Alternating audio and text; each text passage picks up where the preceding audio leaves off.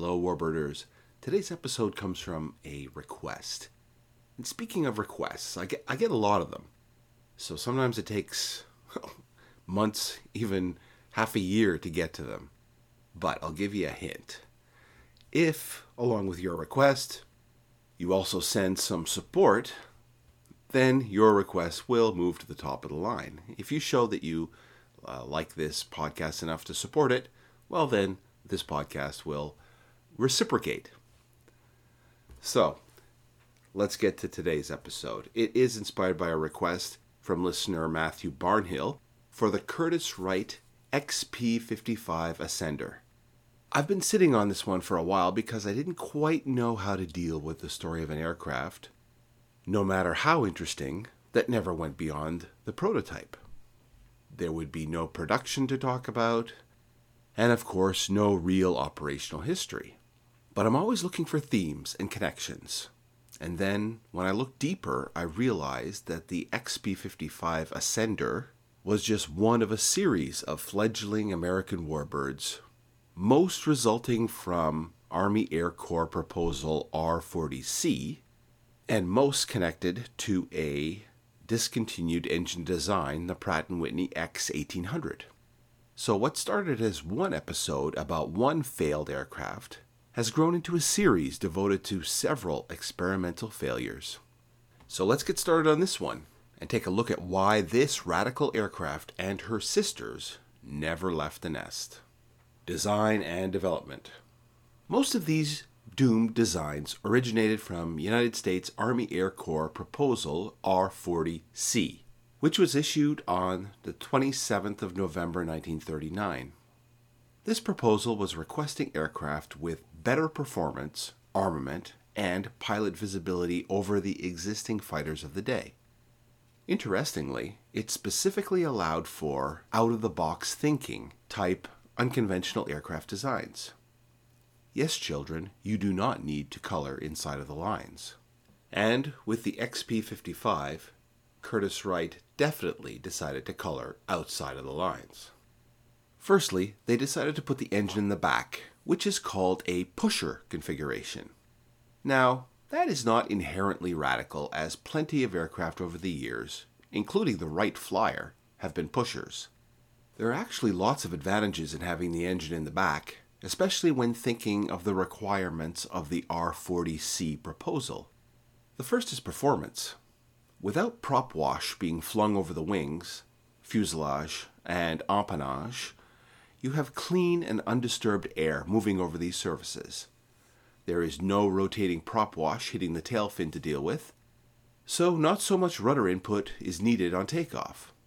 Visibility is improved without the engine and the whirling prop in front, and you can easily put more and concentrated armament in the nose, where the bullets and cannon shells will be coming straight out forward without having to deal with shooting around or through a propeller arc. Finally, pushers can be safer for the pilot, as all that hot metal and fuel and oil and stuff is located behind him. With an engine fire, rather than the airstream blowing all the fire in his face, it'll actually be burning away and behind him. Of course, there are a few really significant disadvantages in having a pusher too. Firstly, the engine needs to be designed to do it, as pushing, rather than pulling, introduces different stresses on bearings and such. Remember I said that having the engine in the back allows for clean air over the wings and control surfaces? Well, that means that the propeller now is the surface receiving the dirty and disturbed air, which leads to a loss of thrust performance. There is the problem of the propeller arc being closer to the ground during takeoff and landing. In order to deal with that, you need to shorten the prop, or lengthen the gear, or introduce some sort of tail skid to protect against prop strikes. Of course, with the propeller tips so close to the ground, there is a much greater chance of striking rocks or other debris, especially on unimproved airfields. Engine cooling, always a major consideration, is always a problem with this configuration. Unlike an air-cooled radial in the front, a pusher engine, unless it is mounted or hanging below a pylon or something, is buried within the fuselage, and so probably will need liquid cooling to get the heat out to radiators. And finally, there is the disconcerting problem of the spinning meat chopper back there if you have to bail out. We don't want the pilot to hit the fan when the poop hits the fan. So Curtis Wright started by putting the engine in the back, which led some to think of the plane as being backwards. I don't know which name came first, Ascender, as in climber, or the joking version, Ass-ender, implying backwards. So with the engine in the back, something needed to replace the aerodynamic functions usually performed by the tail that was not there. Pitch would be controlled by the canard, or basically a horizontal stabilizer and elevator in the nose. Yaw control would be achieved through fins on the wingtips. It would have tricycle gear, which was unusual for the time, but would help out with that prop striking the ground on takeoff and landing problem. As for the pilot bailing out, meat chopping problem, that was solved by the installation of a propeller jettison lever inside the cockpit. You'd hate to pull that one by accident. Oops, there goes the prop. The engine turning the prop was to be the promising-sounding Pratt and Whitney X eighteen hundred engine. This was a twenty-four cylinder H configuration engine, where two horizontally opposed banks of cylinders are geared together into the common propeller shaft. The eighteen hundred referred to the planned horsepower output. In June nineteen forty, Curtiss Wright got the Army go-ahead for a powered wind tunnel model, and the aircraft was given the designation of P fifty-five. The result of the winged tunnel testing were not great, but Curtiss Wright believed in their bird and so sunk their own money into a full-scale flying model made of fabric-covered, welded, steel tube, fuselage, wing, and wings made of wood. Maybe because of this effort, in nineteen forty-two, a further go-ahead was given to build three prototypes. Great! It seemed like the Ascender was finally getting somewhere. Well, kinda. Prototypes. Before the prototypes could be built, the promised Pratt and Whitney X eighteen hundred was cancelled. And so now Curtiss Wright was left scrambling for a new engine. They chose the less powerful one thousand horsepower Allison V seventeen hundred ten. At least it was reliable. The first prototype Ascender, serial number four two seven eight eight four five, made its maiden flight on the nineteenth of July nineteen forty-three from Scott Field near Saint Louis, Missouri.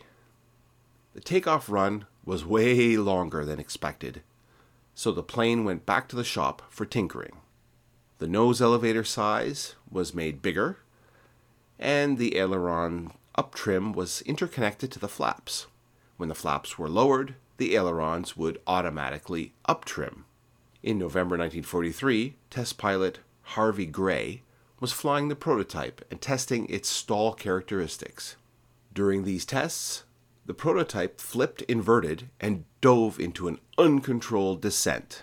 No matter what he did, Gray was unable to regain control, and after struggling for sixteen thousand feet, he gave up, bailed out, and parachuted safely to Earth. The prototype P fifty-five made a big hole in the ground. Luckily, the next prototype, serial number four two seven eight eight four six, was soon ready. It had an even larger nose elevator and a few other changes. It first flew on ninth of January nineteen forty-four with restrictions in place to avoid that wicked stall zone. Prototype number three flew in the spring of nineteen forty-four and had some stall improvement changes, including extending the wingtips by four feet and increasing the limits of the nose elevator travel. It was also fitted with four machine guns. The P fifty-five began official U S A A F flight trials, where it was found to have actually poorer performance than conventional fighters of the day, and so it was decided that further development was terminated. But they still had two flying prototypes that were pretty cool looking, and so there had to be something that could be done with them.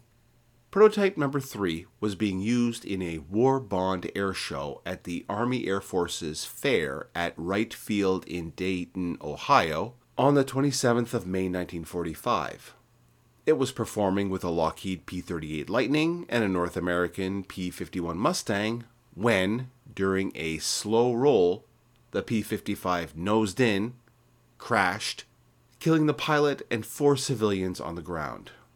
And that was it for the P fifty-five. The second prototype was grounded and ended up as part of the collection of the Smithsonian's National Air and Space Museum. It is on long-term loan to the Air Zoo in Kalamazoo, Michigan, where it can be seen today. So that's it for this episode. But as I said at the beginning, this is a series. So please come back next time when we will get introduced to the Vultee X P fifty-four, known as the Swoose Goose.